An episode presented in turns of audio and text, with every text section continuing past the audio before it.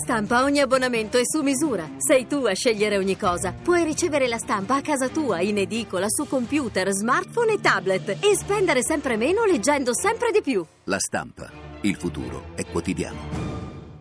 Carissimi amici del comunicativo, buon pomeriggio e buona comunicazione. Non potevo non accettare l'invito di Igor Righetti, il quale mi ha detto mi farebbe piacere ci fossi anche tu. Eh, lui lo sa, essendo io abituato a fare casini, eh, insieme a me farebbe pandan. Solo che oltre a noi due ci vorrebbe anche un terzo conduttore. Così uno sta a destra e uno sta a sinistra. E io ovviamente al centro. Buona comunicazione Italia dal vostro Pierfardi. Il comunicativo.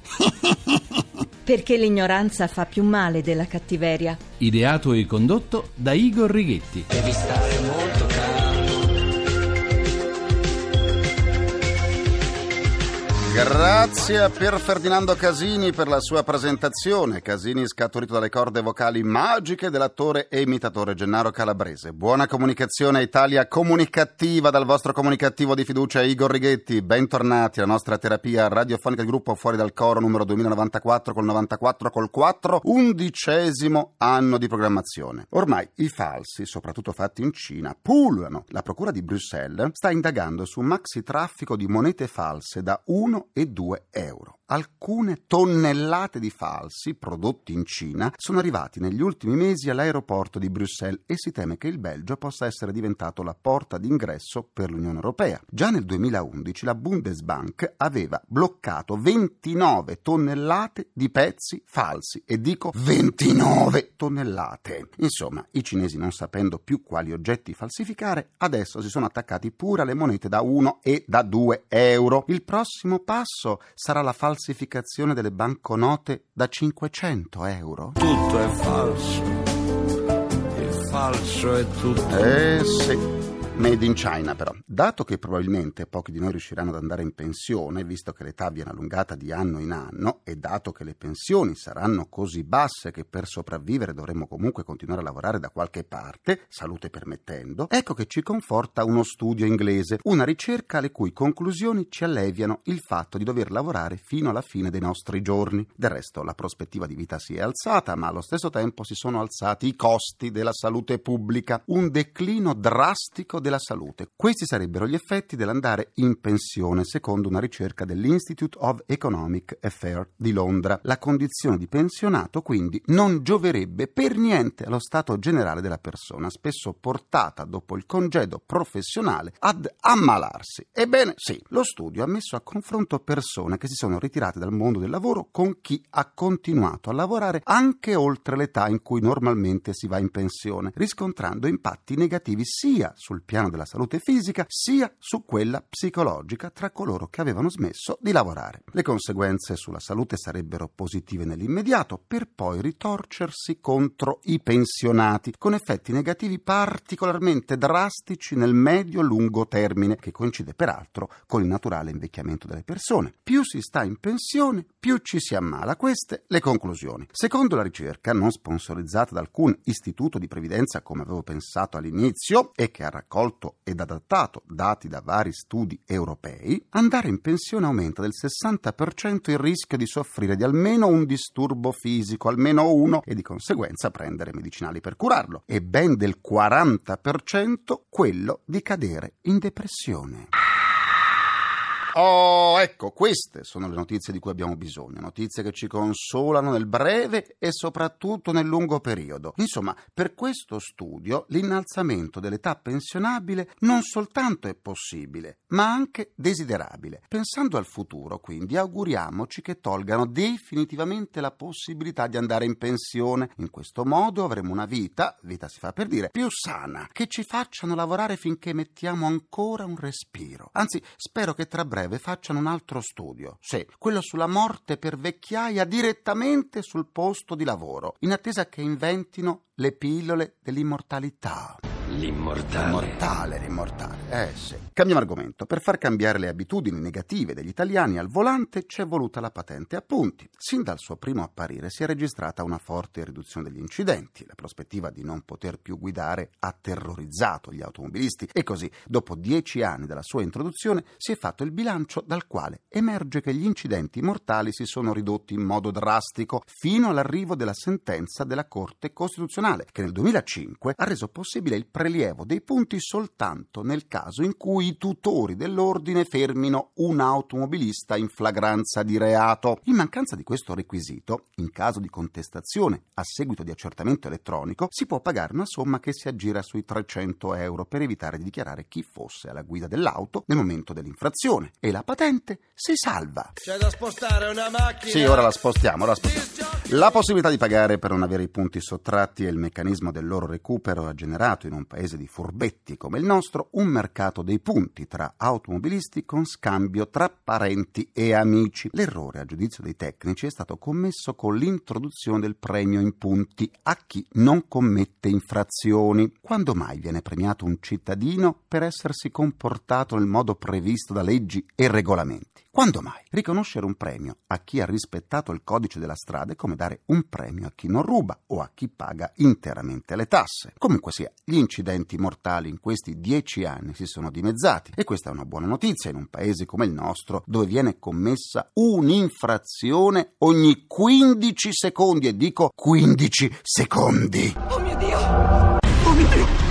Eh, oh mio Dio. Tra le violazioni più diffuse figurano il passaggio col semaforo rosso e il superamento dei limiti di velocità, la mancanza di uso delle cinture di sicurezza e l'uso del cellulare durante la marcia. Nonostante le tante barzellette nate sulle donne che guidano, è stato dimostrato che le patenti con più punti a disposizione sono proprio le loro. Noi uomini sembra che siamo molto più portati a infrangere il codice della strada, ma c'è chi dice che gli uomini facciano più incidenti per cercare di evitare le manovre errate commesse dalle donne donne. Uomini e le donne sono uguali.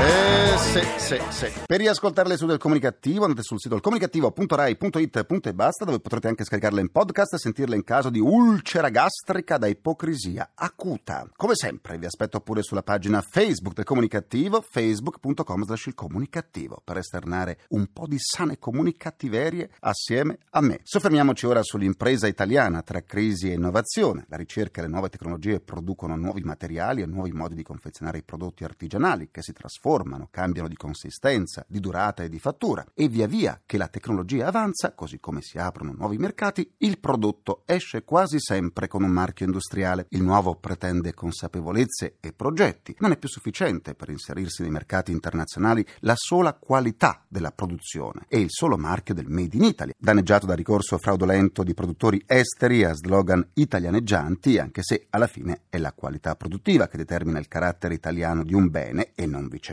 Ma ciò ha generato sfiducia da parte degli imprenditori verso la politica e le istituzioni locali ritenute incapaci di assecondare e promuovere in modo adeguato lo sviluppo dell'impresa italiana, fino al punto che il presidente di Confindustria, Giorgio Squinzi, ha lanciato un grido di allarme. Se chiudono le nostre imprese, muore il nostro paese. Andiamo a parlarne con il nostro ospite di oggi.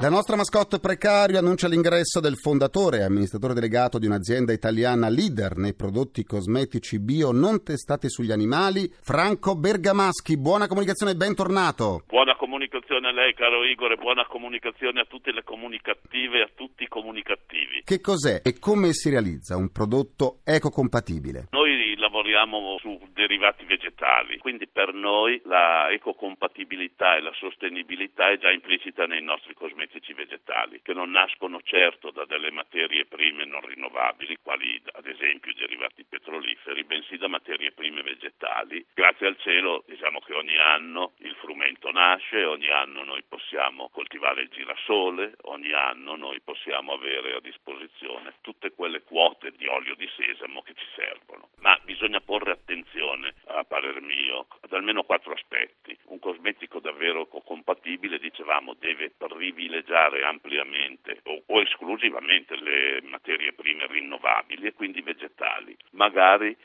coltivate come noi stiamo facendo sempre più ampliamente, seguendo i severi dettami dell'agricoltura biologica. Questo per il contenuto. Sul contenitore noi come possiamo lavorare? Possiamo dare amplissima precedenza al vetro, riciclabilissimo, e poi usare dei materiali plastici, noi privilegiamo il PET, spesso riciclato e laddove non riusciamo a usare il riciclato, PET sempre tranquillamente riciclabile e che nella fase di riciclo non disturba l'ambiente. Poi possiamo usare carte e cartoni, come di fatto noi facciamo al 100%, che siano certificati FSC. In parole povere, provengono da foreste che vengono gestite coltivate e utilizzate in una logica etica e sostenibile. Ma cosa possiamo fare ancora sull'imballaggio? Possiamo sicuramente e dobbiamo stampare sempre con degli inchiostri vegetali, massimo rispetto per l'ambiente. E poi nella fase di lavorazione senz'altro useremo energia elettrica a impatto zero, però andremo a integrarla con il fotovoltaico, quindi sul tetto dell'insediamento produttivo un bel parco fotovoltaico che garantisce energia elettrica rinnovabile all'infinito. Secondo i dati della Commissione europea, soltanto un numero ristretto di aziende in Italia adotta una gestione compatibile con l'ambiente. In Europa siamo in settima posizione, dove in testa c'è la Germania, seguita da Austria e Svezia. Perché questo ritardo? Ah, perché a parer mio, con una certa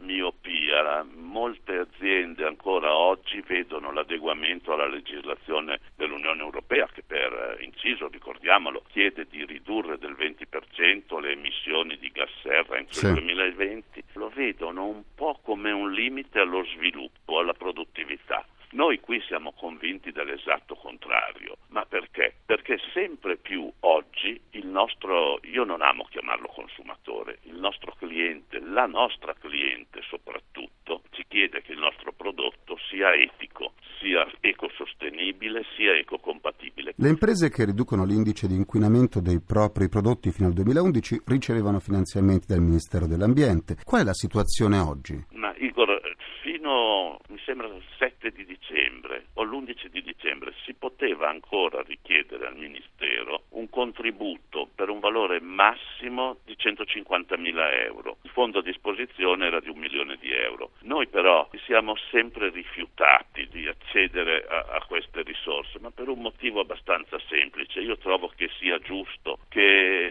la collettività non venga, diciamo, depauperata di una risorsa di questo tipo da aziende come la nostra, che sono eh, floride oramai da tanti anni sul mercato. Abbiamo uno Stato che oramai è al limite della sua capacità di azione e di prelievo fiscale. E allora lasciamo che questi soldini vengano spesi per priorità quali sanità, istruzione e giustizia. Se proprio si deve accedere al contributo pubblico, io trovo sia più giusto che le imprese mature lo facciano in prima persona e che il contributo venga lasciato invece ai giovani, alle start-up, ma mi lasci dire, preferirei ancora alle giovani imprenditrici. Attualmente avete un progetto di beneficenza? Ah, ci siamo lanciati in un'esperienza assolutamente entusiasmante, un progetto che conduciamo fianco a fianco a Green Cross Italia. Il progetto si chiama Ibisco un fiore per l'Africa. Stiamo impegnandoci a rendere nuovamente coltivabili 400.000 metri quadrati di terreno in un villaggio in Senegal, nella parte più povera del Senegal a 800 km da Dakar. Cosa succederà? 5.000 persone,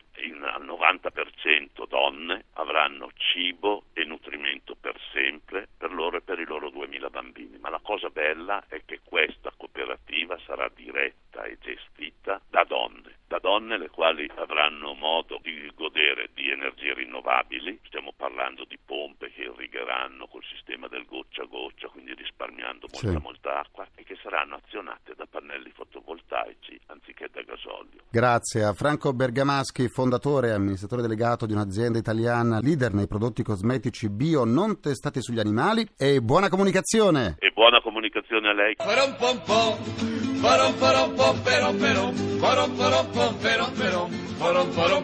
Concludo anche questa seduta porom porom pompero con il mio pensiero comunicativo.